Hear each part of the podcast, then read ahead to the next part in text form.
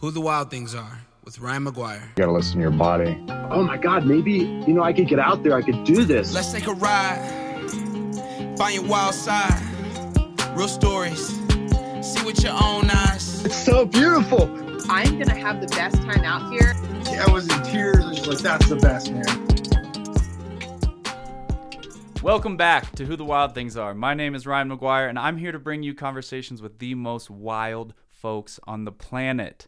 If you're enjoying the podcast, please leave us a rating and review on your podcast platform of choice.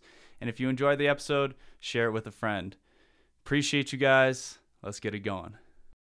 What's going on, guys? Today's episode is brought to you by the fine folks at Blokes.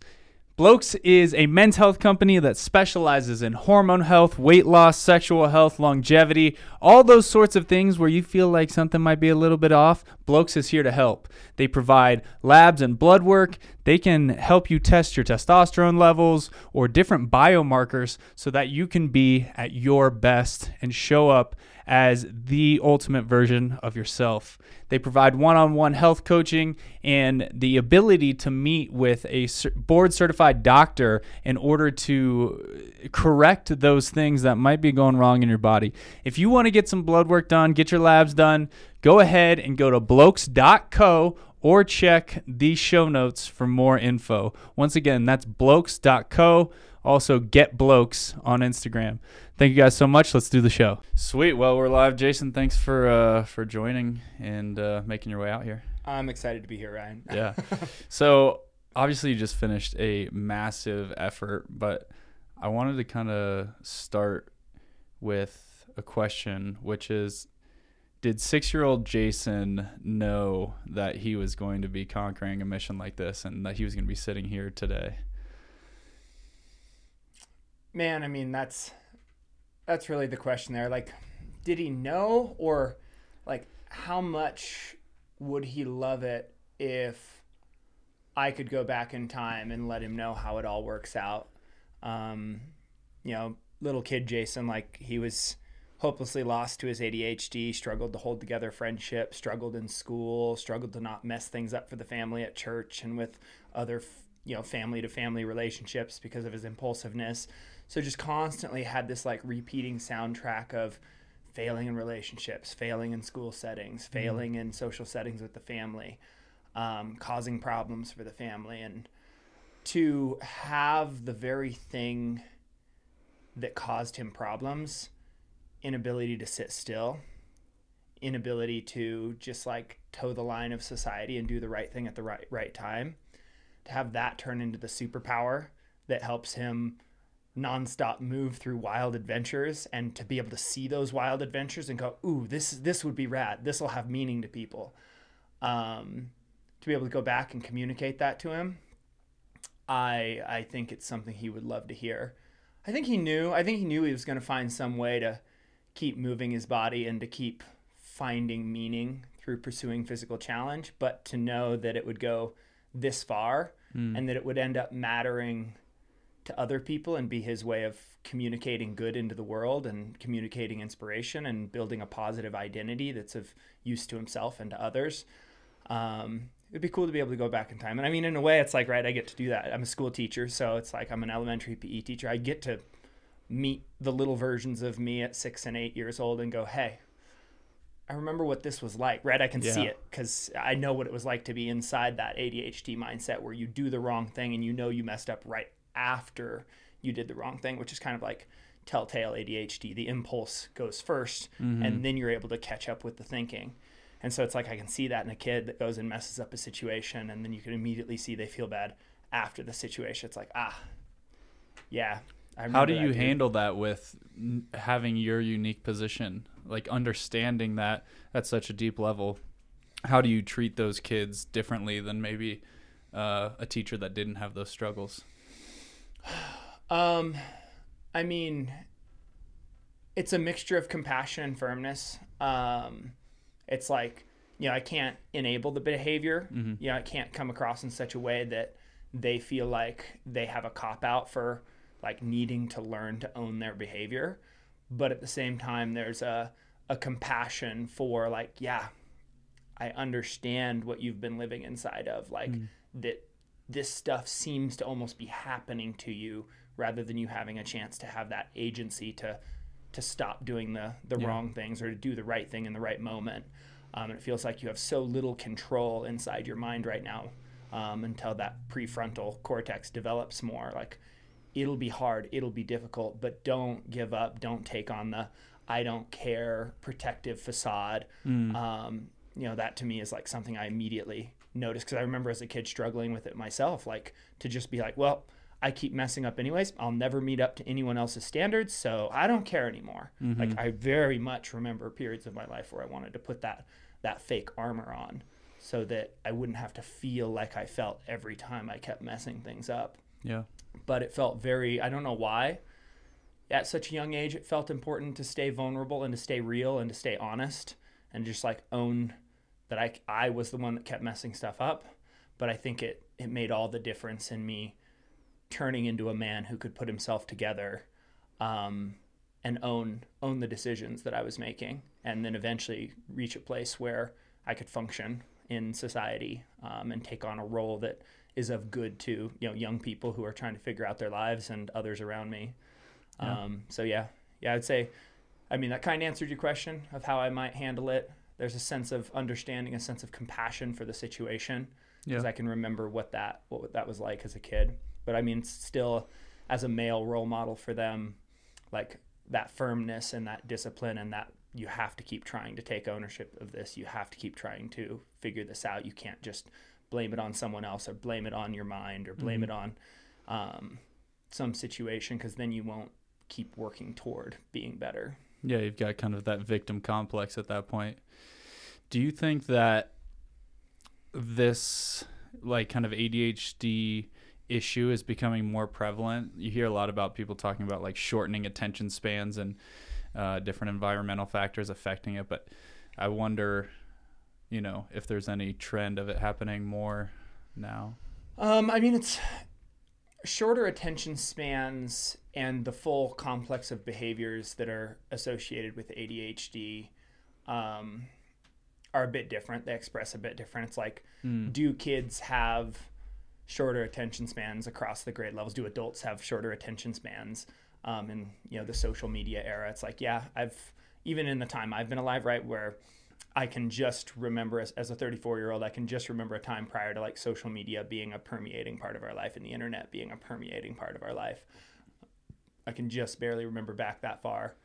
Um, and, you know, now, yeah, so it's just enough of a drift that I can see, I can see some of those differences.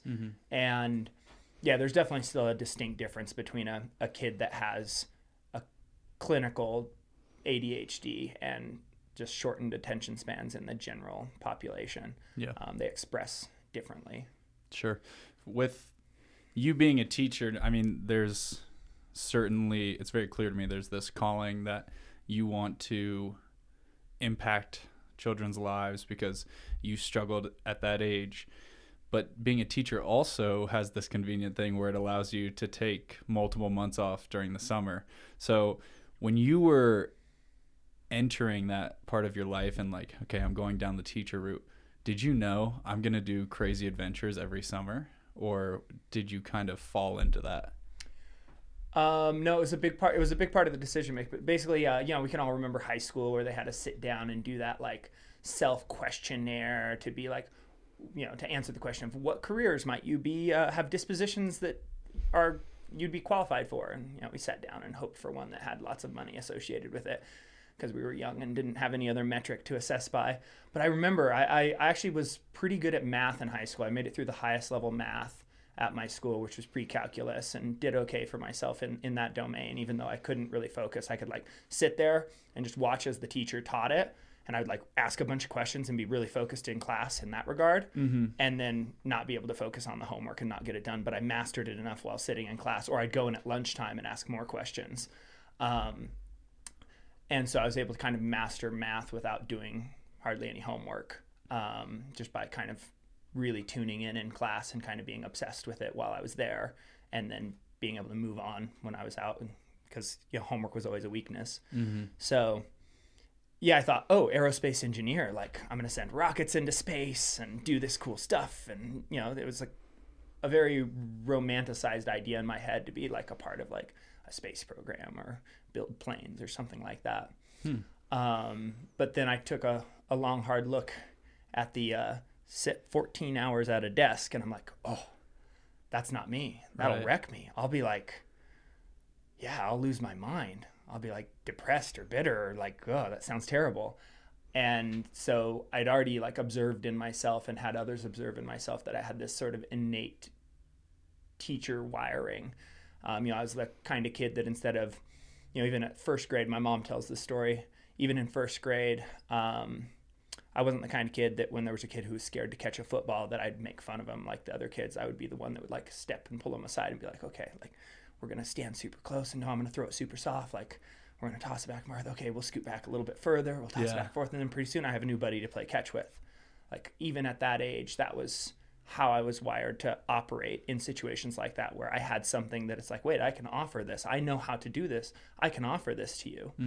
Um, and so it was already, I already knew, I was already self-aware enough, um, you know, even at 18 years old, that it's like, okay, this is something clearly as an option I should consider. And I already knew I loved, I was just kind of a student of my sport with running at that age. Like it was very personal to me. I was like the, one of the only people in my high school that trained year round for my sport, and my sport was running. So you know, everybody's like, "You're crazy! You're like running in the winter to prepare for track." Um, and so I already knew like it was going to be. I was very passionate about like physical pursuit and fitness, and I was already doing things like adjusting my diet to perform better as a high school athlete.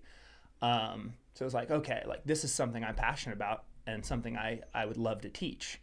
Um, and so as soon as I was like, yeah, aerospace engineer, throw that in the trash can. It's like, all right, PE teacher. Yeah.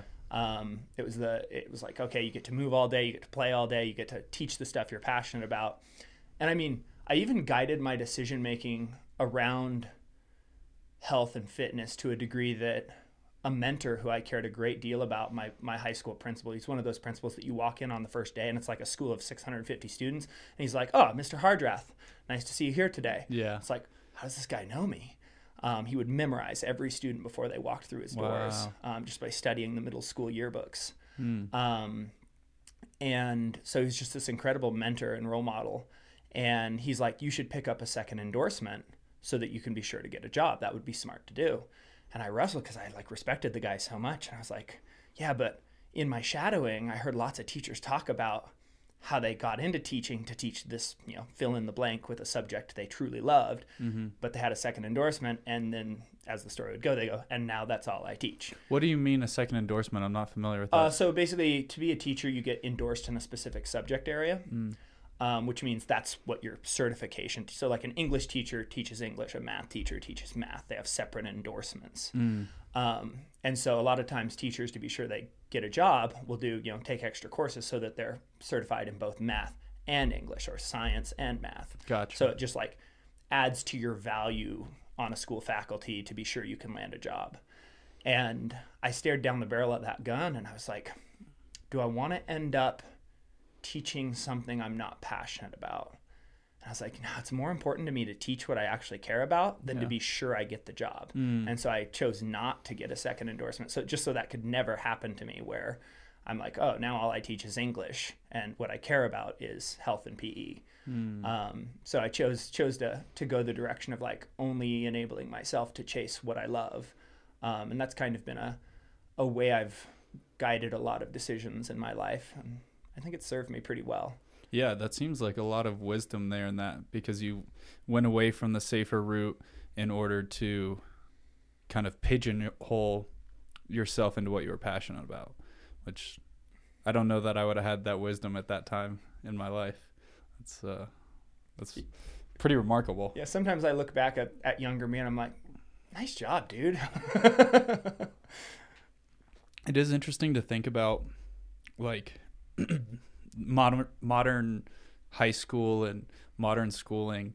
I don't know if you've ever like studied Stoics or old Greeks or uh, even Romans. There's like this typical arc to like the male's life. Um, you know, you're a kid and you're kind of running around, and then you, you become like a teenager and young adult, and you go off to war and you become a warrior, and then uh, you become a senator. You know, you start your body starts slowing down, and then eventually a philosopher, where you're just sitting down, you know, ten hours a day and writing and working through all these difficult problems. But it seems like we've just like pushed that younger and younger into folks' uh, lives, where now they're tasked with sitting down and writing and thinking all day when they should be um, in a more natural sense out running around and being a warrior being a, a messenger running through the mountains things like that. pursuing and conquering and exploring yes Yeah. exactly and you're like pigeonholing them into just sitting in a desk it's like they got plenty of time to do that in their old age they don't necessarily need to be doing that right now Yeah, yeah. I mean, the school setting is especially for for young males statistically a, a setting that they very much struggle to thrive in with all the sitting and the you know lack of engagement in, in the physical sense. Um, you know, which makes me you know really happy to be a part of uh, you know elementary program um, where every kid gets you know 30 minutes of PE time and we also make sure they get 30 minutes at lunch and a 15 minute recess at each end of the day. So it's like making sure that there is movement time built in. Um, you know schools that don't even have a dedicated you know PE program it's crazy to me. Um, it's no wonder that there are behavior problems and and problems with dropping out and problems with uh, lack of focus and uh, yeah just all those sorts of all that stuff because yeah i agree. We- the statistics say that's not what we're wired to do. Um, i do enjoy living as a part of an educated society though. Um, so i will say there's something to educating our young to a higher degree. Yeah. Um, but definitely there's definitely some reworking of the system that could make it a little more balanced yeah so So once you've kind of settled into your teaching career, you've done a lot of um, big challenges, but specifically the one I want to dive into is the one you just finished. Congratulations, by the way. thank you Um, the Rocky Mountain Grand Slam. Give us just a little bit of context into what the Grand Slam is and then where the hell the idea came from. Perfect. Um, let's see here. Maybe I'll, I'll I'll start off with the context of where it came from, and then roll into specifically what it is. So, uh, back in 2021, I was finishing up my journey to 100 FKTs. Um, FKTs, fastest known times for those who haven't heard that. It's basically a speed record. Uh, most often on trails or in the mountain or in the backcountry where you can't host a race because you could never get a permit for an event there or it's too dangerous to reasonably like ask normal human beings to go out and uh, traverse that terrain but you know people with certain skill sets are are able to to move efficiently through it um, and yeah, I got very into pursuing those. And as my my hundredth FKT, I got this crazy idea of chasing the hundred tallest peaks of the state of Washington. And so I started doing this deep research on how to access these peaks and the most efficient link ups and calling up various mountaineers and like talking through route choices. And during that process, uh, one of the guys I talked to had just done the Rocky Mountain Grand Slam, and so that planted the the seed in my mind, like, oh, this is this is the next big project, the next month plus project of chasing mountain peaks and getting this grand tour of beautiful terrain that I love moving through. Um, and so the seed was planted back in 2021, and that's kind of when the the initial map building and research and logistical um, considerations I started to like put that together. Um, so it's been a couple years in coming as far as like the the preparation and the planning and the awareness of what I was going to go do. Um, I took a kind of a year off after the the Bulgers because that was a 50 day push and um, you know pushing that hard and long kind of takes a toll on the body. And so I was like, okay, I'll do a year where I chase some shorter records in California. And I did the California 14ers human powered record, which is a week long push where you all human powered connect the 15 14ers of the state of California. Um, so it's about like just shy of 500 miles of biking and um, another 130 on foot. okay. Um, so kind of a kind of a big endeavor, but not not to the same scale of pushing for a month.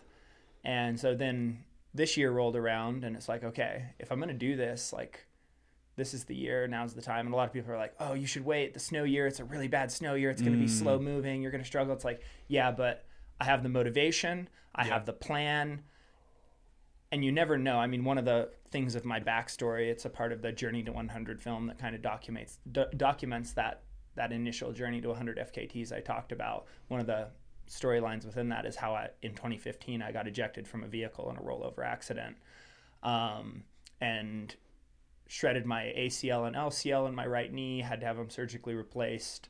Um, broke my shoulder in two places. Broke nine ribs. Collapsed a lung and put a lot of contusions and scar tissue through my internal organs. Um, was really lucky. I mean, right? You get ejected from the heat from a car in a rollover accident, and statistically, you usually end up passing away. Um, so got a got a second lease on life and had to had to sort of rebuild from the bottom up, um, and that's what kind of launched me into the mountains at that point. But How to- long was that recovery process? uh, over two years, a bit over two years. I mean, I, I started leaning into keeping my fitness way sooner than any doctor would have recommended. I mean, my ribs were still uh, crackling with each pull when I started getting in the pool to swim, um, basically a week after they let me out of the hospital. Because it's like, well, you got to breathe anyways, so those bones are moving and they're going to heal. Statistically, they're going to heal regardless of what you do. It'll just hurt. And I'm like, well, I'm good at dealing with pain, so let's go swim keep some kind of cardio fitness. Um, so I started swimming actually more than I had. I was very into Ironman prior to the car accident. And so I started swimming more miles than I had in my Ironman training previous because it's like, well, this is what I do now, even though it's my least favorite discipline. Yeah. Um, so just immediately started leaning into doing whatever I could and asking myself the question like, well, what can I do? What can I do to keep keep myself fit and keep moving toward my goal and to speed my recovery? Um, and yeah, it took about two years to get back to where I could trust the the. I mean, even to this day, I'm not as fast as I was due to the scar tissue in my lungs. Um, prior to the accident, not that I was that fast before. I mean, I ran like a 250 marathon, um, which you know is reasonable, but nowhere near elite. Um, but yeah, my the whole mission I set for myself was I'm not gonna stop until I get back to some version of what I love, and I knew I loved chasing these like grand physical endeavors, these pursuits that were deep testing challenges, and so it's like I'm gonna find some way back to that. I'm not just gonna like settle into well, I'll run the local 5K every once in a while. Um, it's like that's that's not how I'm wired. That's not how I care to express myself in in this world. Um, it's it's almost reached a place where I guess this is the medium I paint with, right? It's like this is my art to to pursue physical challenges, to find creative ways to to move across the land, to link together different skill sets. Um, yeah, and it's like I knew I loved expressing myself that way. And you know, one of the first doctors I had was like, "Oh, that part of your life, you're just gonna let it go." And it's like at first it was like the sinking moment, and then that spirit of defiance kicked on. It's Yeah. like you don't know me, you don't know how hard I'm willing to work. You watch exactly. And so yeah, had to had to make good on that sensation and just lean into the the recovery process hard. And you know, it was this element of like reclaiming personal power, that locus of control, that mm. that sense that it's like I can steer my life how I see fit. I can I can get this body to to yield to my mind and to and to do what I want it to do again. Um, and I think early on, if you look at again that that journey to 100 different uh, speed records, a lot of them early on were solo, self-supported, solo, unsupported, because it was it was me with me. It was that was what it was about. That you know, you know that warrior's spirit. Like I'm gonna go out there and test myself, and I almost don't want anyone else to be around. Right. I just I want this to be about what I can trust myself to go do, and you could almost call it a character arc. Now, after having done so many iterations of that, I almost always want to invite others and share adventure with others, and especially younger athletes or less experienced athletes, where I can like unlock something new for them mm. because they're willing to come along if I'm there, but they wouldn't necessarily be ready to trust themselves yet. Yeah. And being able to kind of help unlock a new level of self belief or a new process for them to continue on to bigger things on their own. Um, it's, it's like I'm way more about that now than I than I am about being out on another solo um, solo gauntlet, uh, vision quest. Although I think at times in life, vision quests and revisiting them are are important to have um, throughout all seasons of life, so you don't lose your sense of place and your orientation. But I think, yeah, now it seems that I'm very interested in supported type type efforts where I can invite others Yeah. to share in it with me. Kind of like that mentorship role. Mm-hmm.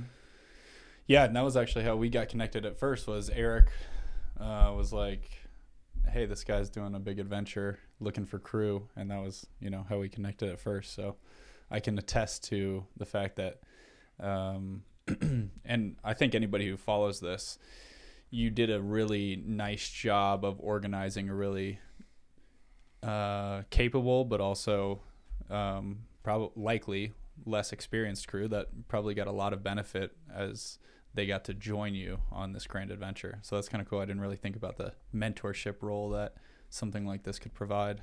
Yeah, one of the guys who joined was uh, 21, and he had a, has a ton of talent. He was a sub 15 high school 5K runner, right? That's that's real talent. I never ran a sub 15. I, even in college, I was nowhere near it. Um, and he'd kind of fallen out of keeping his fitness up and his because he decided he didn't want to run in college. Like college isn't for me. Um, but then that meant he wasn't on a team or being coached anymore, and so kind of fell out of utilization and the habit of running. And he was really interested in this FKT world, this fastest known time world, and like running in the mountains and getting back into sort of trail racing and all that. And so being able to invite him to be a part of this and him to see like what's possible and the logistics that go into it. Um, you know, he even wrote me it was that it was really transformative and an amazing experience for him. Wow. Um, another guy was like super experienced to the degree that it almost made me self conscious. Um, he actually holds the Pacific Crest Trail uh, self supported record. So, like, you know, one of the big boy name brand, like everybody knows it records, um, the Pacific Crest Trail. So, to have him like jump on halfway through because he was in the area and be like, dude, I'll help support you was like, whoa, whoa, really? You're going to support me? That's amazing. Um, and it was, I mean, you know, they, that that saying where eh, you know, if you want to take over the world, you don't need a thousand men, you just need three badass. jo- Joey Diaz. um, he's one of those guys where Yeah. he did the work of like four other support crews sometimes, where he's Right. like, yeah, I'll do that 15 mile resupply, and then the next day I'll do that 20 mile resupply. Um, no biggie. Yeah. I'll, I'll carry that weight for those miles, and it's just whatever. And you, you know, to him, it was just like a casual decision, right? Because to him, normal is 50 miles a day for 50 days. Um, so doing doing a 30 mile day backed with another 30 mile day is like an easy day. while carrying your Yeah, extra while, weight. while carrying some extra weight, some Yeah. food weight in, so that I could like pick it up from him at the trail and then carry it up a few more peaks, so that I didn't have to carry that weight for the previous peaks. Um, like it was huge, right? Game changer. yeah. Um, like those kind of people, and being able to have those kind of people willing to be on your team and on your team is just, you know, I would say he single handedly helped the record be at least three days faster with with his contribution. Um, That's crazy how much crew can make a difference, especially like on a big effort like this. Like I guess you wouldn't know unless you've you've been in that situation, but the difference that certain individuals can make on the overall time is it's staggering.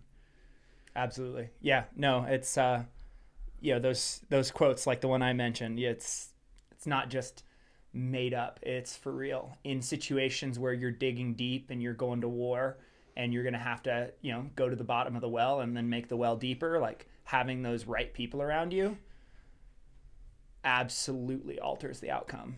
Absolutely. So tell me, or um, I guess just tell folks a little bit about the the actual mission itself, the Yeah. what it entails, and then talk to me a little bit about like the logistics. How did you handle the planning for all these different peaks and all these different states, all these different coordination between individuals crewing you?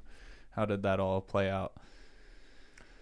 Uh, so first things first, the Rocky Mountain Grand Slam is a combination of three individual state peak lists. It's the Colorado 14ers list that everybody knows about, like that's famous. The Wyoming 13ers list, which is, you know, there's 58 Colorado 14ers and there's only 37 Wyoming 13ers. But the thing that's a big difference is Colorado, you're basically getting back to the support van every single night. Yeah. There, even when you do the big link ups, you usually, if you're moving fast, moving efficiently, you can knock out those five or six peaks and be back at the car. Um, you don't have to carry camp into the backcountry.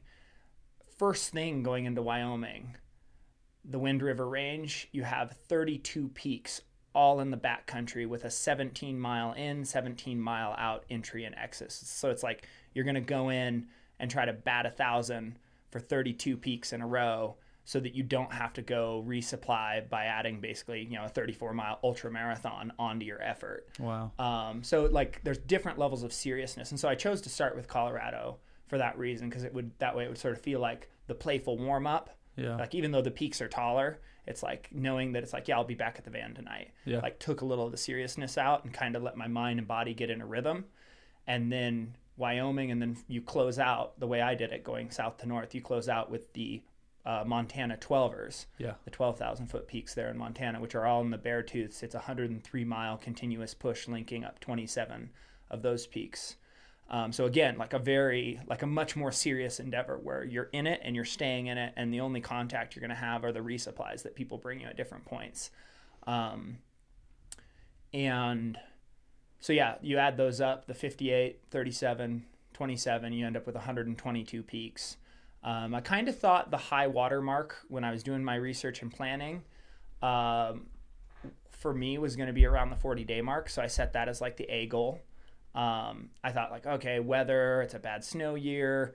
Maybe it's reasonable to aim for 45 because of the snow year and all that. And, you know, I'm taking a lot of gambles with, you know, when I did the Bulgers, I had support crew that were like in it from the beginning that I already knew. One of them was my girlfriend at the time, Ashley Winchester. Um, one of them was Nathan Longhurst. We'd only just met at the start of the effort, but quickly like hit it off, and he stayed with me for 65 of those 100 peaks. Wow. Um, so like had like these dedicated people like in it in it to win it the whole time.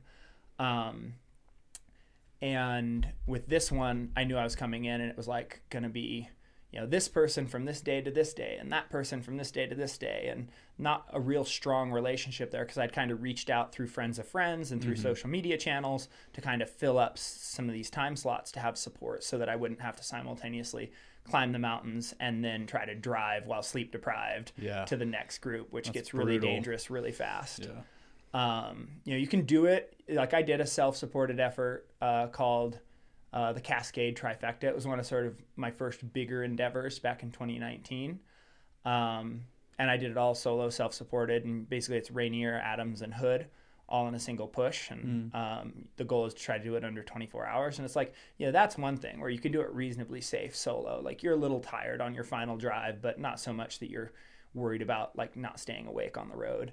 When you start to stretch stuff out over multiple days of sleep deprivation and fatigue, it's like at some point you go, yeah, I'm not just endangering myself anymore. It's not a decision like I'm going to take a risk in the mountain to be out there solo. It's like now I'm putting others on the road at risk if I fall asleep at the wheel. And that to me is a different ethical question and decision.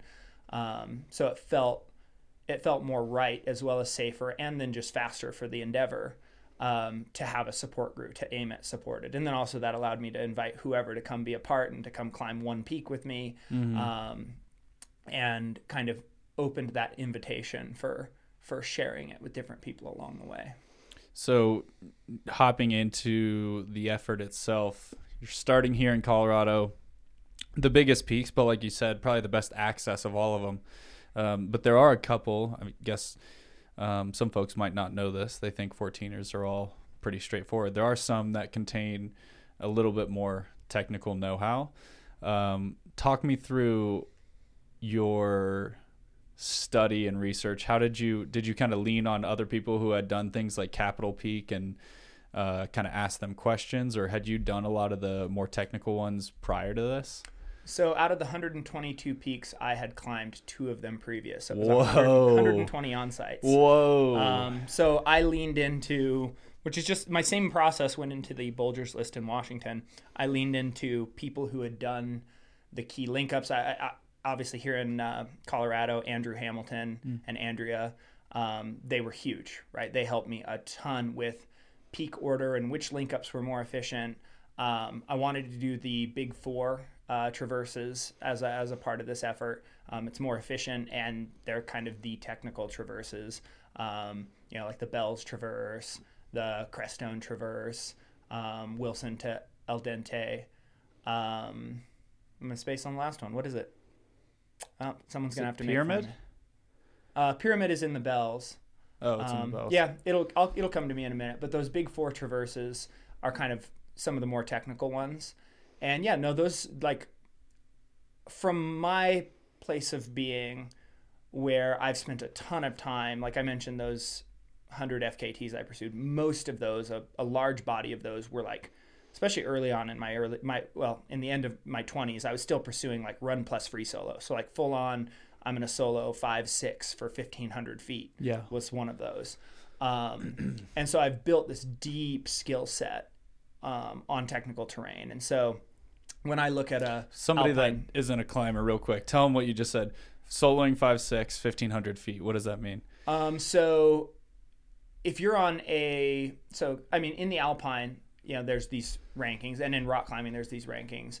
Uh, fifth class is where basically you have to use your hands and your feet to make momentum upwards. It involves decision making and body positions.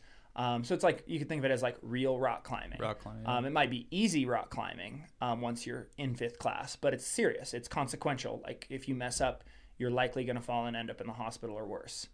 Um, and I've spent a ton of time working on my ability to move through easy, moderate, fifth class terrain. So not the like super hard stuff that you see like the pro climbers climbing, um, but just kind of the the easier stuff. But it's still quite vertical, and you still have to sort of problem solve your movements and know the different body positions you're able to get in to like reach a little further or to you know get your foot up high enough um, to solve the problem and continue moving.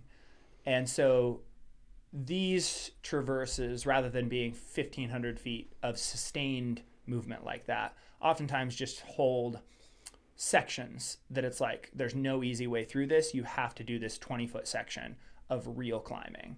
Um, Got to kind of snap your head in with the exposure, focus in, and make the movements and get through. And so for me, there was nothing here in Colorado from my perspective that I worried about really in, in this entire project.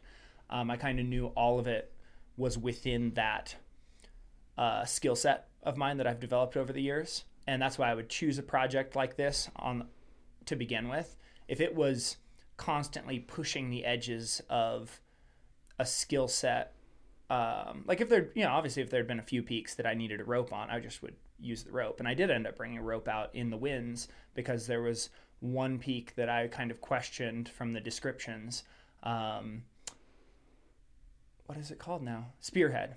Um, Spearhead Peak back there had a description of uh, people saying between five four and five seven, highly exposed. And my rules for myself, even when I was at the the peak of my soloing focus, was uh, my my rule was I need to be able to take basically a no hands rest, or if I wanted to take a no hands rest for ninety percent of of the route if there's exposure. There can be like a couple of moves where it's like, ooh, you wouldn't be able to take a rest until you made those two moves, but then you're back onto easier terrain. Um, so even even when I was at the peak, like that's been a rule, and so I knew I wasn't going to break that rule for myself. If it seemed like, oh, this is too sustained, too vertical for too long, um, I was going to put protection in and and climb it with a, a safety in place. I ended up flying right through it and and finding it to be quite enjoyable and quite fun. That's awesome. Um, but it's like, oh, I need to show up prepared. So right again, it was like 32 so did, peaks. Bat, did you hike up with the trad gear then? Yeah, we took we took a really small rack. Oh, okay. Um, Josh Josh Perry and I took a small rack back in there. Um, extremely extremely cut down. Just like the few the few pieces that we heard that people had put in um, here or there. It's like, all right, what's the minimum that would be safe? Because it's heavy. Trad Yeah, gear is heavy. heavy. dude. It's heavy. Especially on a big backcountry push like that, where you can't just like leave it in the car. Like whatever you bring, like you have to take it with you until your next resupply. have to haul it around. Yeah. So, um, yeah, I mean, obviously, I took took precautions and had a rope for the glacier travel sections there in the winds.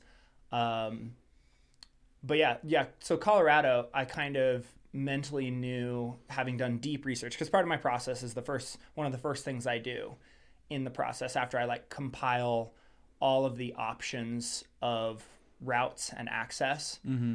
is I go through my principal hazards. Like, what is the hardest thing I'm going to run into? Where is it located? How sustained is it? What are the various opinions on it? And when I did my deep dive on Colorado, you know, even those traverses, I'm like, that's in the that's in the fun zone for me. Yeah. like that that's that's exactly what I love playing on.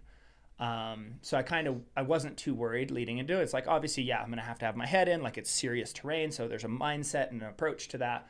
Um, I mean, obviously, the community's been kind of confronted with that recently, with the kind of series of uh, deaths soloing recently, and I mean, not to get on a soapbox, but I definitely have strong opinions about that. Like, obviously, I'm someone who I found something for myself within the art and pursuit of soloing. Like, it, it almost, the way I would describe it, that 1500 foot route um, is Solar Slab in Red Rocks. And, you know, it's like one of the best known easy moderates in the country, one of the tallest easy moderates in the country. It's five six almost the whole way. Um, and I climbed it the first time on a rope, which there's a key right there, right? Like I climbed it the first time on a rope, um, which tells you the process you should follow. Like with these things, like you're always going out and checking first. And we have these people who increasingly are getting found by search and rescue having climbed up something they hardly did research on and they never climbed before. Right. and you know they climb it maybe successfully or are trapped halfway up it. Um, but there's, they didn't bring a rope for the descent and it was a mandatory rappel dis- descent. Um, it's like you can't do that. Like you have to deeply know. First and foremost you have to deeply know what you're going to go get out on you know just like throw yourself into it without any any research on the front end Um, there's Been uh, a lot of people talking about the Flatirons here. I'm Mm-hmm. sure you've heard about that this summer. absolutely And that one's tough because it is just so accessible. There's very little barrier to entry. And I think that makes people hop on it with a lighthearted attitude. People that aren't climbers, people that are just hikers, like, oh, I bet I can get up that. and that circles into the more and this part's gonna this part's gonna seem a, a bit extreme to some people especially in our culture um, you know within stoic philosophy you, it's a normal part of life to dwell on the worst things that can happen to dwell on mortality and even when i was a road cyclist training for ironman i would ride past roadkill on the side of the road a dead animal and i would go that could be me Yeah. next car that comes around the corner, a pile of carbon atoms that used to be Jason but has life no more. Mm. And I would let myself dwell on that. I wouldn't go, oh, push that out of my mind. That won't happen to me. Bad things won't happen. That won't happen. I wouldn't create a magic, magic land. I would go, okay, that could be me today on this ride. Do I still love what I'm doing enough? Do I still believe in what I'm pursuing? Is this an important enough part of who I believe I am that I still want to make this decision to continue riding? Mm-hmm. And I approach soloing in the same way. Like, things could go horribly, horribly, painfully wrong. Even worse than death, I could be horribly maimed for the rest of my life and live in agony and dysfunction because I'm making this choice. Do I care so much about the purity and mastery of this pursuit and what it means to me as a person and my development? Is it such an important thing that even in the light of dwelling on how painful and terrifying that would be to slide down this rock face and have my bones broken and my body broken, do I still care so much about it in the light of that to still choose to do it? And that's a very different decision making than, well, my friends are going, I guess um, Right. nothing bad will happen, I'm going to go. Right? One of them, it's like you're truly sitting with the weight of the decision you're making. And in the other, you're creating a magic, magic land where bad things don't happen. And while you're still taking risk in either place, someone might be like, well, you're still, both people are taking the same risk. It's like, yeah, but if the person who makes that decision from a place of magic, magic lands because my friends are doing it falls and has that bad thing happen, you can bet their final moments are lived out in complete regret. Yeah. And I think weighing the consequences and still truly wanting to pursue the thing changes it to where at least, you know, my friends, if I passed away in the mountains tomorrow, would be like, yeah, he knew what he was doing and he chose it anyways. Yeah. And he died doing what he loved. Right. And to actually know that that's real and not just a made up balm that they can put on the feelings of having lost me. It's Yeah. like, no, he really weighed this decision and he chose to be up there anyways. And, And- you have this thing of I've already been that close before. Mm-hmm. You have like a distinct difference from a lot of folks is that you've been at death's doorstep. You understand what those moments are like, and you still choose to Well, live I the mean, life I, you did. I had a friend that, you know, along those lines, I had a friend that personally knew uh, one of the gals that passed away soloing this year, Hmm. and he was really disrupted by it. It really bugged him because he's a he's another passionate person in the mountains. He pursues this uh, this ongoing story of men in mountains. Like it's something that animates his life, that causes him to make himself into a better man and to pursue bigger, more difficult things. Right? He gets meaning out of this, but he was left in this place of deeply struggling. Like, should I be pursuing this? Should I be influencing others to pursue this? Is this something I should have as a part of my life still? Is this like the writing on the wall that I need to hang up the shoes on this? Um, and you know, one of the things I brought up in our conversation is it's like, man, the closest I've ever come to dying, I was on my way to a meeting, a meeting I really wasn't that interested in being at. Mm. And that meeting went on without me, and it made no difference. Hmm. And there are things we can die for in this life so suddenly and so disruptively and disruptively and so unexpectedly that mean nothing. Right. that don't matter to us or anyone else. Hmm. That is com- it's completely irrelevant to anyone if we die while doing it. Yeah. and those moments could come any second. And so to at least be pursuing something that brings you passion that lights you on fire right? And that's an expression of love in my book right? Passion is the love we have for what we do. Yeah. and it's like that's that's the only antidote to all of the suffering in life is is the love we can experience that that we experience it to such a degree that it makes it worth it and so if you're not if you're you know it's almost like I'm taking the counter argument to myself right now, my earlier statement. It's like if you're living in a way that you're throttling off at anything that causes any risk, um, even though it would bring you a massive amount of pleasure, well, of course you're going to spiral with, you know, depression. Of course you're going to feel disappointed when you look at yourself in the mirror. If you're not leaning into anything, you're not leaning into any fear, any risk, any pain, any suffering to go towards something that lights you up and makes you feel alive, that feels like it's beckoning you and calling you out. Um, yeah, that's not a way to live. And you know, death's going to come knocking anyways. Pain and suffering is going to come knocking anyways. Yeah. So you might as well be in pursuit of something you care enough about that it makes it worth it. So you know, if you want the counter argument to to the argument I just gave, it's not really counter. I think the two fit together, right? They're two cogs in a, a decision making machine where you're willing to fully weigh the consequences of a, a, a life choice, what you're giving up, what you could be losing, the risks you're going to take. But then you also come to know yourself well enough that you're like, hmm, when I look at myself in the mirror, this is important enough that if I don't lean into that risk, I'm not gonna I'm not gonna be able to look that person in the mirror and be proud of them. And I've definitely guided my life along those lines of I want to make eight year old me stoked with who I became, and I want 80 year old me to be proud of how I spent the time. I want to be able to look at myself in the mirror and be proud that I leaned into being the best I could possibly be. And I mean, even back as a high schooler, I was still quite religious at, at that time, having been brought up in a really conservative upbringing. And even at that age, the way I conceptualized like the end of life and what I wanted to ask God first was how close did I get? Meaning, how close did I get to like being the very best, becoming all Jason Hardrath could have become? Um, and I mean, that's that's really sort of the the the antidote antidote to all of the difficult things we're gonna face regardless in life. You know, I've I've lost friends in the mountains too. Um, eventually, our families get old. Eventually, our friends get old. We go through that stage of life where we we face all that. Um, it's coming. So, I mean, you got to live for something. Yeah. I think that's a very interesting concept of how close did I get.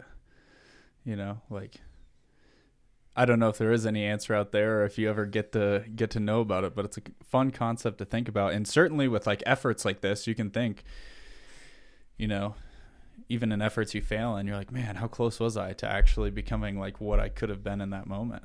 Was there was there a moment in this effort where you were like, fuck, dude, I don't know. Like I might have to hang this up. Like maybe it's just not to work out.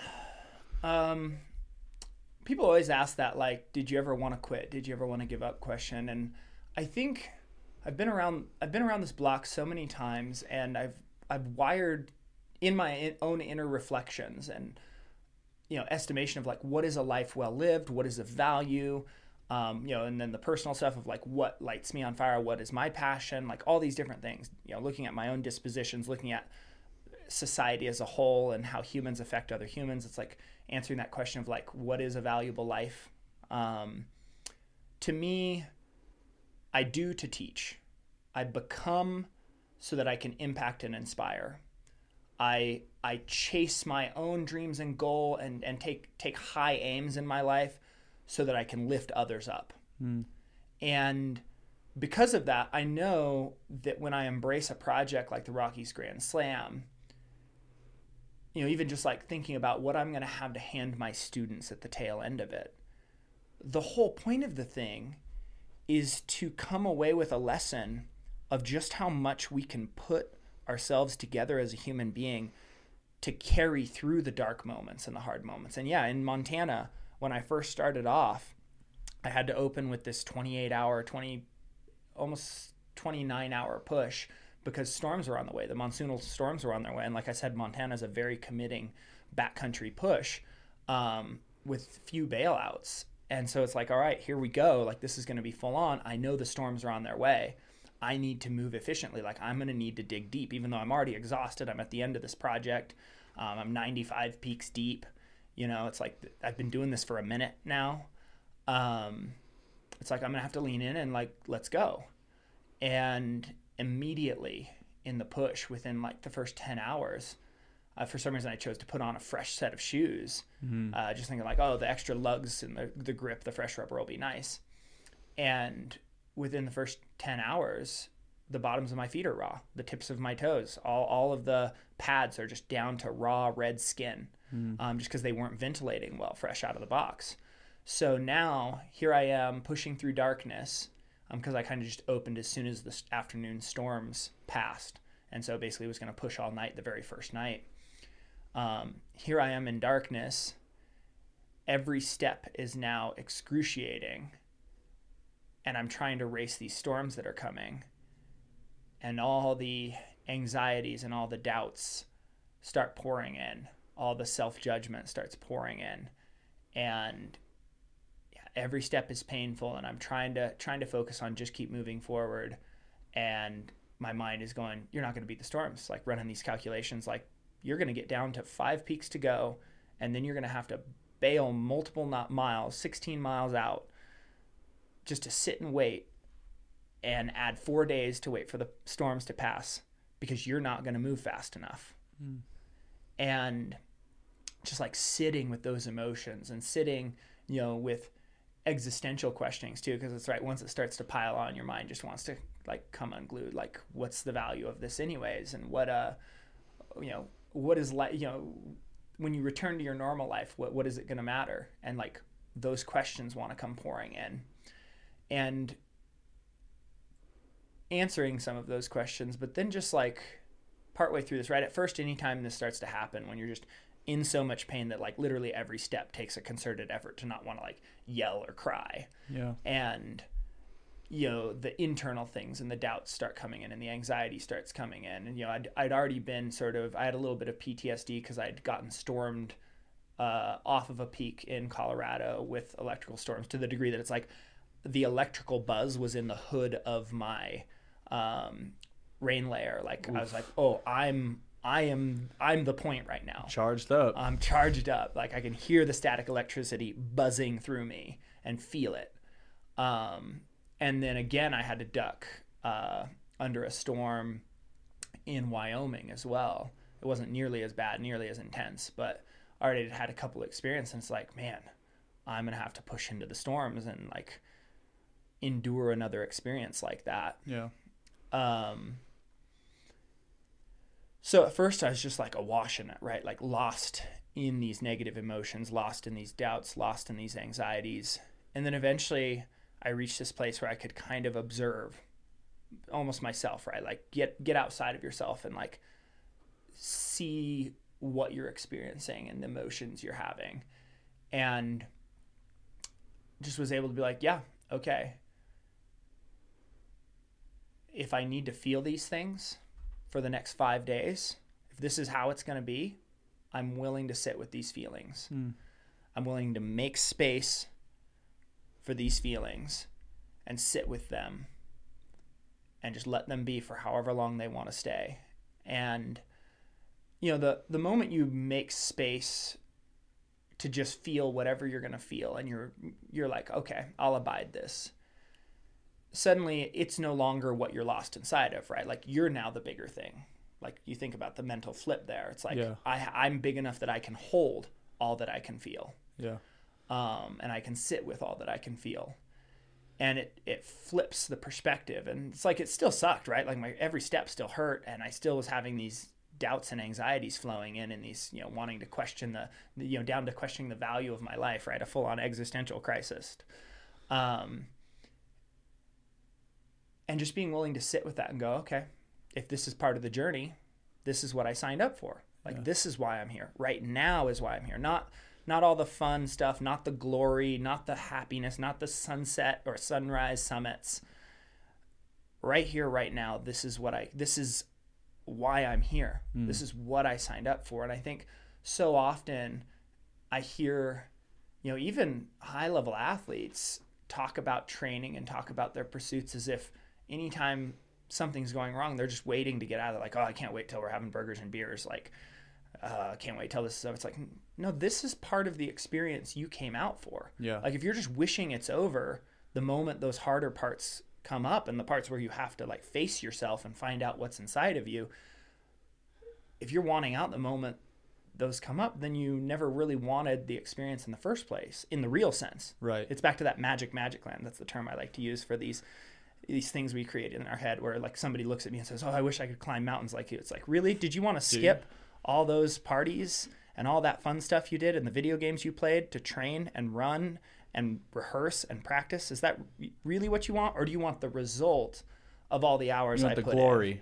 You want the glory You don't want to get hailed suffering. on. You don't want to get electrocuted. You want to feel accomplished. Is Yep. what you want. Yep. And so just like in that moment as I'm still in it, just going like, yeah, this is why you're here. This is why you're here.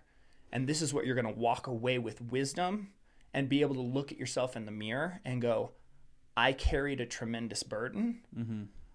Everything was saying it would have been just fine to drop out right then and there, Yeah. and nobody would have batted an eyelash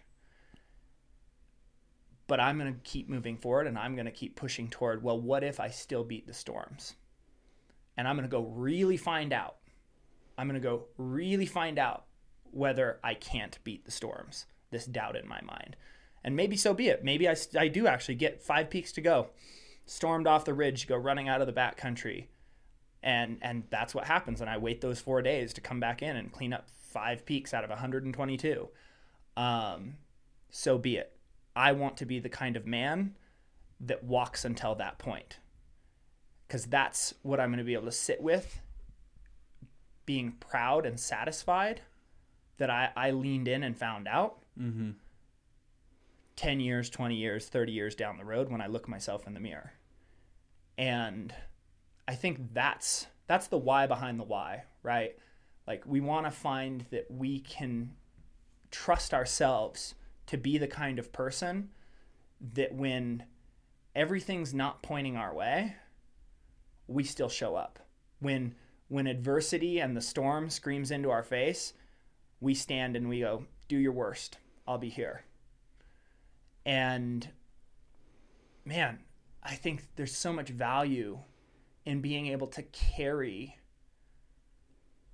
pain, the pain and the suffering through successfully to that end point Yeah. right i wept at the finish line of this i have i have no problem saying i wept at the finish line of this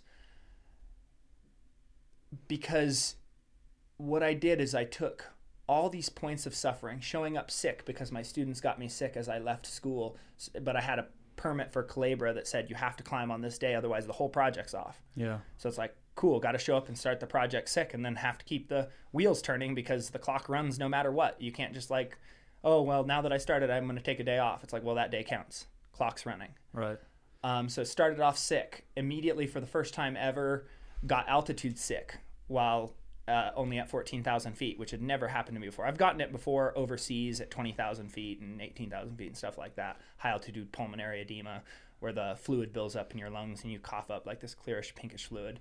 Um, I've gotten it before at higher elevations, but never at this. So for the first time ever, now here I am, and anytime I hit that 14,000, 13,500 mark, I start coughing.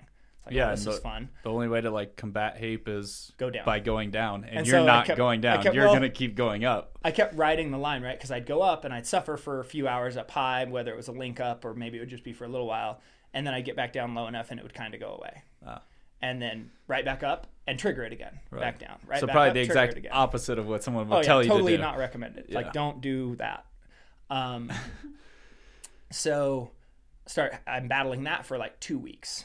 Um, I remember seeing that and being like, "Oh, here we go." here we go. Was, yeah, like, a lot of people it. like had written me off at that point. Like, oh, there's no way. Like this will just get worse and he'll be done. A lot of people, that's what ends their trip. Like Yep, they have absolutely. that high altitude pulmonary pulmonary edema. Well, it kills people. I mean, it's one of it's mo- it's more serious than HACE, which is the cerebral edema, where you get the really bad headaches. Mm. Um, like as far as like lethality. Mhm.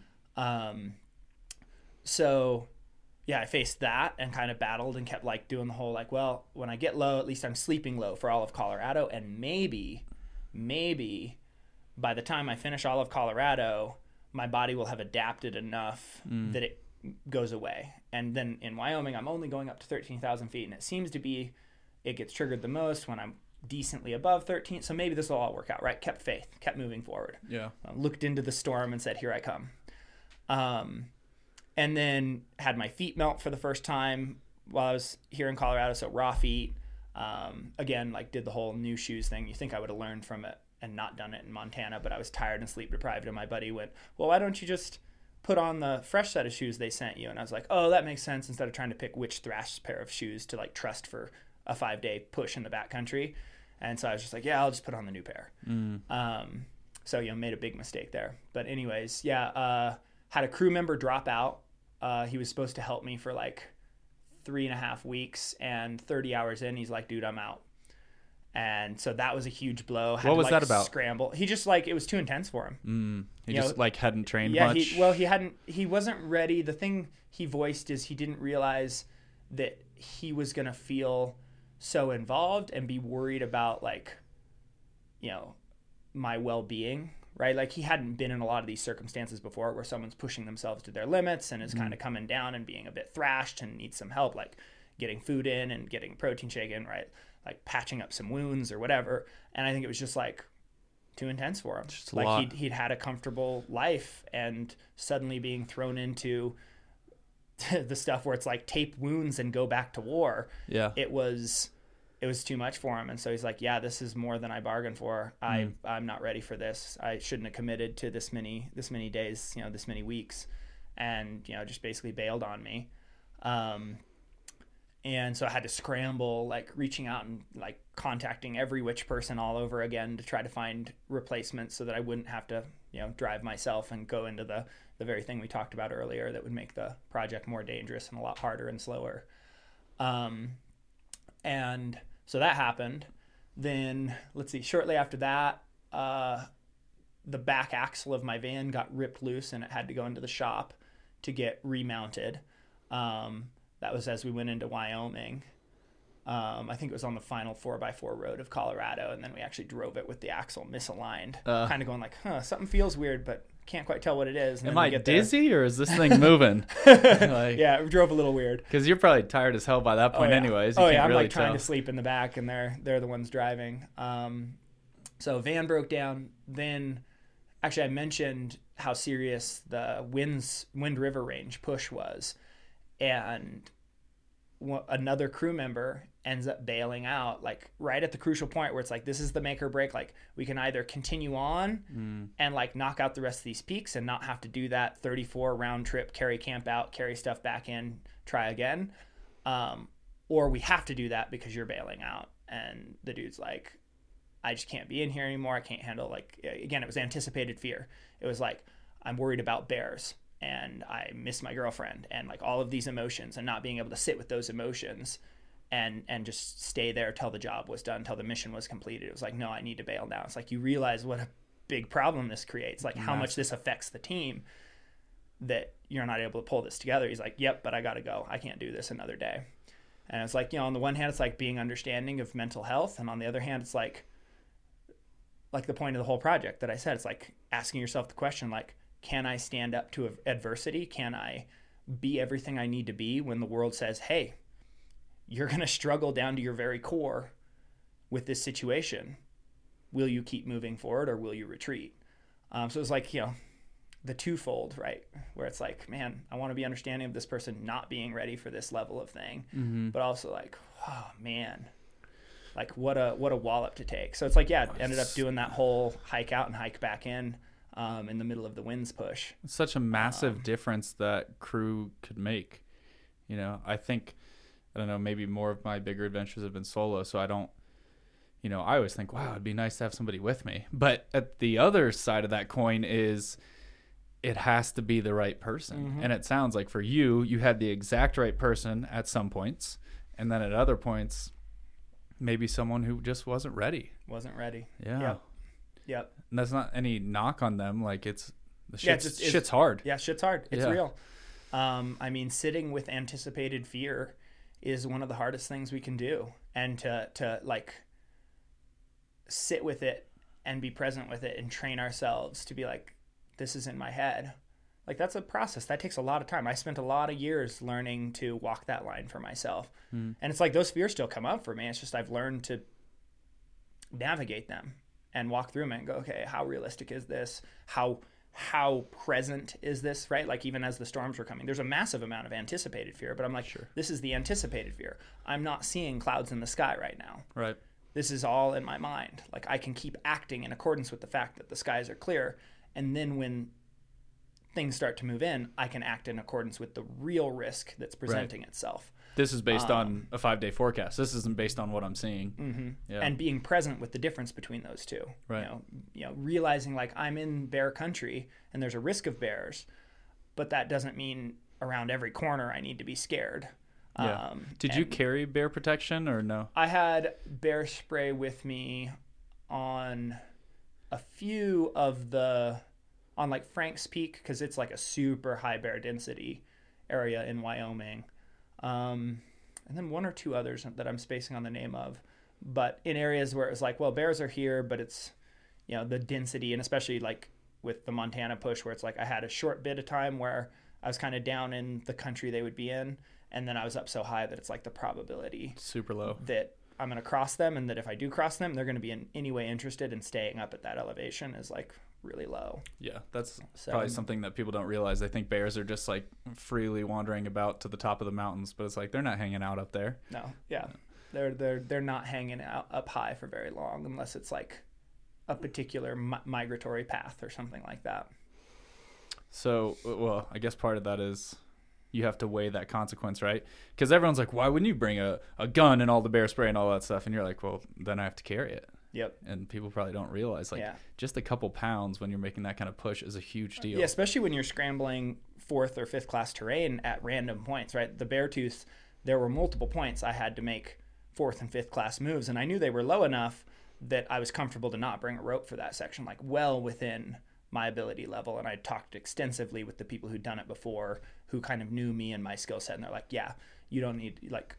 Everything inside me says you don't need to worry about this based on what I've seen you do and things we've done together. And so from that, I could make the decision like, oh, this is something I can enter into, and everything about it says I'm gonna feel totally fine. Well, I'm gonna have to put my head in right and focus. It's a real serious situation, but I'm gonna manage the situation well and efficiently.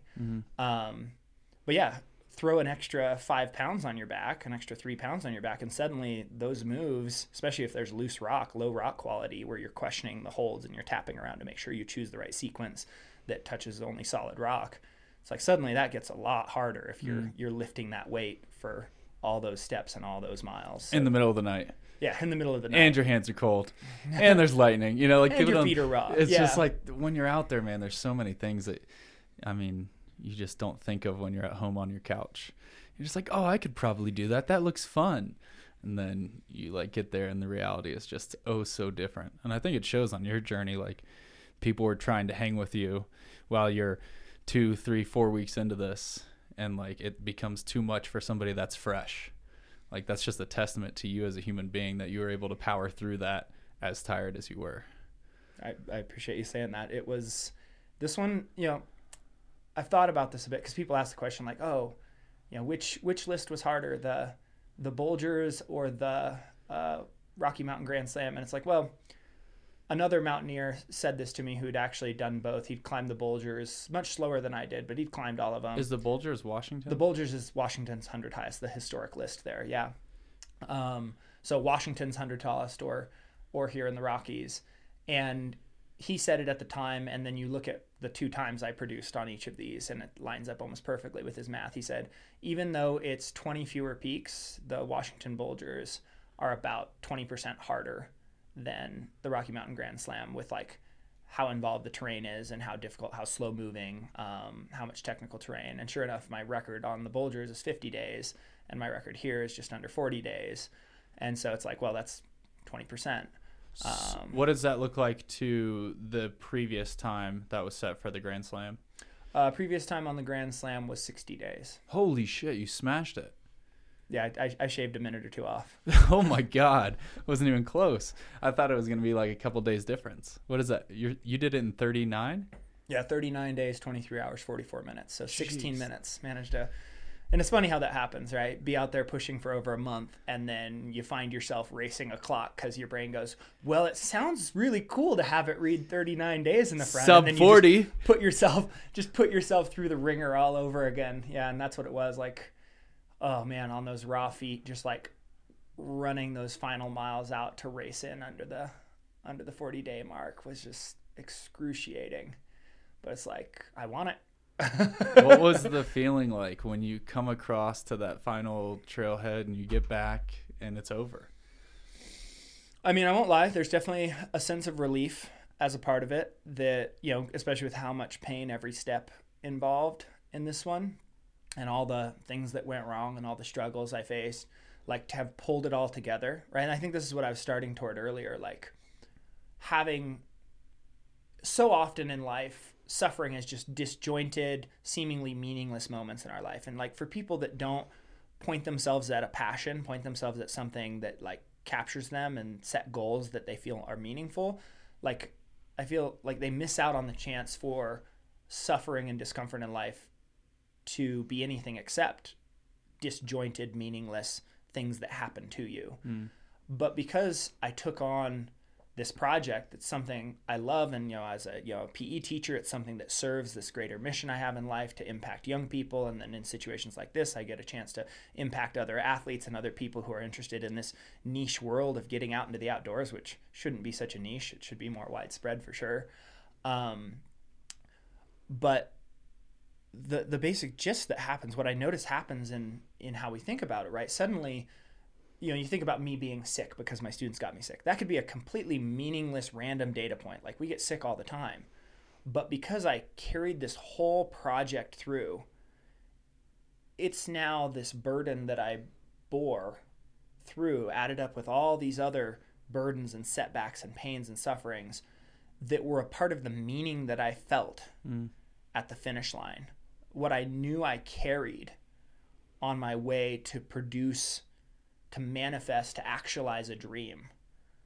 And it's like suddenly they weren't just meaningless, right? Now they're all a part of this cohesive month long story of my life. And that story's worth it, right? And that's also a part of what I felt at the finish line. Like everything got to be brought together mm. to this culmination of it all being worth it like I, I, I, I didn't give up. I didn't turn around with the storms. I didn't give up when I ended up with HAPE. I didn't give up when the crew members bailed on me. I kept moving forward. I kept finding a way forward. I kept finding a mental solution and then an external solution to keep the project in motion. And because I was willing to do that over and over and over again, I got to have that finish line moment where it's like the whole thing came together. This thing that's been on my mind for two years, mm-hmm. instead of still just being a dream or being a failed endeavor, gets to be something I went out and I did. I carried it through start to finish. And that's not nothing. Like to be able to have that kind of cohesion and meaning with the story of your life and then to know i think it kind of changes us right it changes our whole mental approach if we've had experiences like that we've gone and, and taken ourselves through this practice of embracing discomfort intentionally toward a goal um, it it changes how we know we can approach the pain and the suffering and the difficult difficulty and the setback in life and just how much meaning those things can have right? It's like when i said earlier like i made space for the suffering to sit with it. Like this is what i signed up for. In my mind pain and suffering and discomfort isn't what's the opposite of the glory and the happy moments and the fun moments and the bright sunshiny moments what's the opposite of all of feeling is to not feel. And back Yeah. during college, I had what I can look back now and see were bouts of manic depression, where suddenly a switch would seemingly flip and I couldn't get myself out of bed. I wouldn't feed myself. I couldn't motivate myself to even go do what I loved, which at the time was like running for the college team.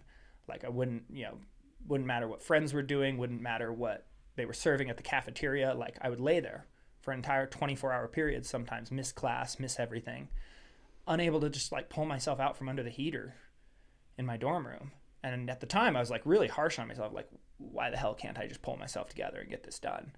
Um, but now looking back, it's like, oh man, that was that was definitely manic depression, like suddenly sudden outsets of just extreme uh, lethargy. And when I look back at what it was like to be inside that moment, those moments where I was experiencing that, it was basically like being hollowed out and all the colors were turned down to grayscale and all the emotion was bled out of everything you loved and hated. Mm-hmm. Like there was just no emotion about anything. It didn't there. matter what you thought about. Just imagine feeling completely nothing about it. And so, you know, we're emotional creatures. What actually creates action inside us isn't what we think about, it's how we think about it. It's what we feel as we think about it. And so to just not feel anything about anything and to just be left inert on the ground because of it, it's like that to me is the icon of what's to be avoided Yeah. is how can we move as far away from feeling nothing, apathy, and indifference about our life, right? The, the meaningless nights where we scroll away on some social media that there are no memories being made, there's nothing important happening, there's no breakthroughs, there's no learning. We just scroll a day away. Um, that's that's the opposite of living, and to be you know to move as far away from that if you sort of imagine like this scale going away from the nothing and into the extremes of feeling anything whether that's pain or sadness or happiness joy uh, glory pride like we're meant to feel as full as we can in every direction we possibly can to experience our full scale. My my experiment is can I feel everything Jason Hardrath was capable of feeling, right? Yeah. Along with doing everything Jason Hardrath could have been capable of doing, like that younger version of me asks, like, hey God, how close did I get? Right? It's like that's the mission to go out and like have the fullest human experience possible. But that means embracing the part of that full human experience Right. that isn't necessarily super fun to be inside of in the moment. Um, but it's only through embracing that that you get to have the moment I had at the finish line where there's this deep sense of hard work well done that's like, yeah, this was a moment where I carried near my limit. Right? Like this this is one of those things that's going to go into the equation of answering that question. Like Yeah. how close did I get? It's like Pretty well, that was close. That, those moments were pretty damn close. Yeah. Those were the moments where right up to the edges. Um, and that's pretty special. yeah. That's pretty special. And you can't have that if you're not willing to sit with the hard moments. Right. Is it too early to ask what's next? Um, I guess it's never too early to ask that question. It's always it's always um, what people want to know. Well, I'm definitely not hanging up the shoes for good. Um, that's not going to happen. But I actually already have another ongoing project that I started up. We actually have a film coming out um, that's kind of named similar as like a next chapter to the Journey to 100 film. It's going to be called Journey to Infinity, and it relates back to the Rainier Infinity Loop, um, which is was it was like a breakthrough experience for me early in my sort of FKT speed record uh, career back in 2019. And it's just this crazy endeavor that was thought up by Chad Kellogg, a, a former, um, a late American climber that was well loved. He, he died before he got the chance to, to do it, but he thought up this dream idea of, oh, you climb up over Rainier, up one side, down the other, use the Wonderland Trail to come back around, you climb back up over it again, and then you come around the other side, essentially drawing an infinity, infinity. loop or a figure eight um, over the top of the summit of the mountain. Ah. And you get to see the mountain from every side. You get to climb on both sides of the mountain. You get to climb it at different times of day. Like you just really get this intimate experience with all these aspects of of a volcano, right? It's meant for a freestanding mountain. It doesn't work as well on a mountain range where there's lots of stuff in the way. But on like a volcano where that can happen, it's like this beautiful experience. And when I did it, it was like a breakthrough experience for me on a personal level, like as an athlete. Like I'd never pushed over 100 miles. I'd never gone over one night of sleep deprivation, and that one requires two. Um, it was more elevation gain at 44,000 feet of Wow. elevation gain than I'd ever done in a single push. It was like this massive undertaking, more glaciated terrain than I'd ever Yeah. covered with, you know, crevasses, Crevasses, you yeah. could drop a bus into Right. and be like, where'd the bus go? Um, so it was like full on adventure at that point in my mountaineering, my running, like all this stuff it just pushed my limits and i had just this transcendent like almost spiritual experience out there with myself and with the mountain and i'm like i love this endeavor i want to put it on bigger volcanoes because i already climbed pico de orizaba i'd already climbed chimborazo down in ecuador which is over 20000 feet and so i'd had some experience on like big volcanoes down south i'm like I want to take this idea there. I want to like spread Chad Kellogg's idea. But then COVID broke out. So it was like, well, international travel is off the docket. So I guess, you know, the Infinity Loop project's off the docket. But, you know, now stuff is clearing up and it's like, all right, cool, let's start this. And then I discovered the Volcanic Seven Summits list, which is just like the Seven Summits, right? Tallest mountain on each continent, but it's the vol- tallest volcano on each continent. Hmm. And, you know, Chad always thought like, volcanoes are meant for infinity loops infinity loops for volcanoes it's like what what could there be there really isn't any more global of an application of his crazy idea than to go and put them on the seven volcanic summits Yeah. and so it's like i went and did pico de orizaba the tallest in north america and it's like well shit i may have just kicked off a like project that'll consume years of my life to make it happen because you know elbrus is in russia and obviously there's all those uh, the war um, Yeah. just to put it bluntly Small barrier. um, so small barrier right now. There's uh, Iran has Damavand. Um, I will say the war could make for good TV. You could, know? it could make for good TV. uh, yeah. Um, let's add some more complexity and problems to an already difficult thing. Right. Seems like I'm good at that. Um, and yeah, then obviously like Antarctica, seventy thousand dollars a person for any team member I want to bring down there. Like that's a whole different level of like marketing and funding and problem solving. Like on a teacher's salary, I can't just be like, well, I will spend zero dollars and zero cents for an entire year and take my entire teacher pay and drop it to Right. pay just for myself to go down there, and I'm going to solo the whole thing with no support in Antarctica where the weather's extreme. Doesn't sound quite possible. Ask your buddy, hey man, would you be down to spend seventy grand to support me? yeah, basically, right? Right. So it's like I need to solve a lot of problems to even make this possible, which it makes it an intriguing thing. It's like maybe this is an impossible project for me. Let's let's start something that's impossible and see if it becomes possible as I go. Um, and so yeah, uh, the volcanic seven summits, infinity loops, um, is something that's on my mind, and then uh, yeah, definitely have a handful more mountain projects. I think I I think I'm gonna take a break from the month plus stuff. It's it's taxing on on the body, on the spirit, on the mind. I mean, even yeah, down to like a spiritual level where I went to be out on just a casual Grand Teton lap with some friends about 11 days after I finished this effort, which is way too soon by anybody's like recovery, you know, like forecast for how long you should take off. So I this got was what I like deserved. the when Jack was attempting that. Yeah, this was the day before Jack attempted the FKT on it and just went to do a casual lap on it. And by halfway through, for the first time in like ever, I kind of was in a place where I almost didn't want to be there. Uh, Like I was just so burned out and so tired and struggling to keep up with their pace and like being the slow person in a group of strong people never feels good. And Right. like normally I'd be one of the fast ones and it's just like all these different things to where it was like really difficult to enjoy the experience. And I did still distinctly enjoy portions of it, like the scramble on the Owen Spalding route and all that.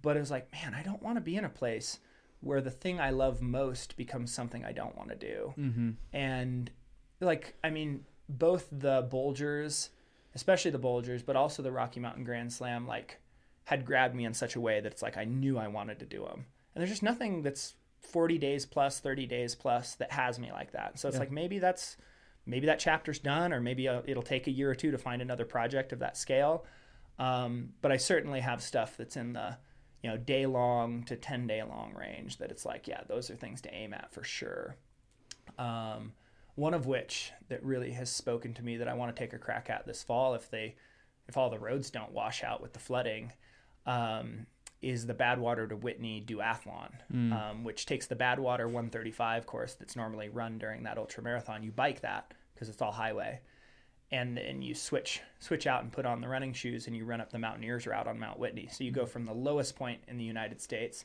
to the highest point in the 48, the you know contiguous United States, um, and it's the fastest human powered time between the 2 Um, and that one has really spoken to me with the triathlon background, like having loved the bike and been good at it.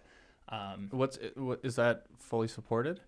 um, yeah, I'd probably do it supported. Because the Mountaineers route's pretty, it's pretty full on, right? yeah, yeah, it's got it's got some fourth class, definite definite third fourth class on it. Oh, I was I don't thinking think there was fifth it doesn't, class. It doesn't quite go fifth. Well, if you take the most direct line to be efficient, there's a couple fifth moves that you can take. Gotcha. Um, For some reason, I was thinking that was more technical. Well, uh, right next to it, there's the um, East Buttress, and that's five seven. So Oh, maybe okay. you were thinking of that That's route. that's what I'm thinking of. So yeah, yeah, that one has spoken to me for a while. So I want to I want to make an attempt on that, unless it's just another heinous flooding year in the fall, which it's sort of starting to look like it might be, especially with all the snowfall and if the rain keeps coming. Um, so I'm crossing my fingers that I at least get a chance to try that Cool. this year because that sweet. one's uh, that one's been calling me for a while. Um, yeah, yeah. So I've got some got some efforts in that like couple. one day, two day range um, that are still still calling me out. Yeah. Well, when you uh, when you attempt that, you'll have to come back and, and talk to us about it. Oh, I'd be stoked to. Well, I uh, I appreciate you coming out, and honestly, that was just a fucking crazy story, dude. like, I'm stoked to see you know all the things that you end up doing in the future, and uh, yeah, just mad respect for for everything you're doing. Thanks for having me on. It's been a pleasure to be here. All right, see you next time, guys. Stay wild.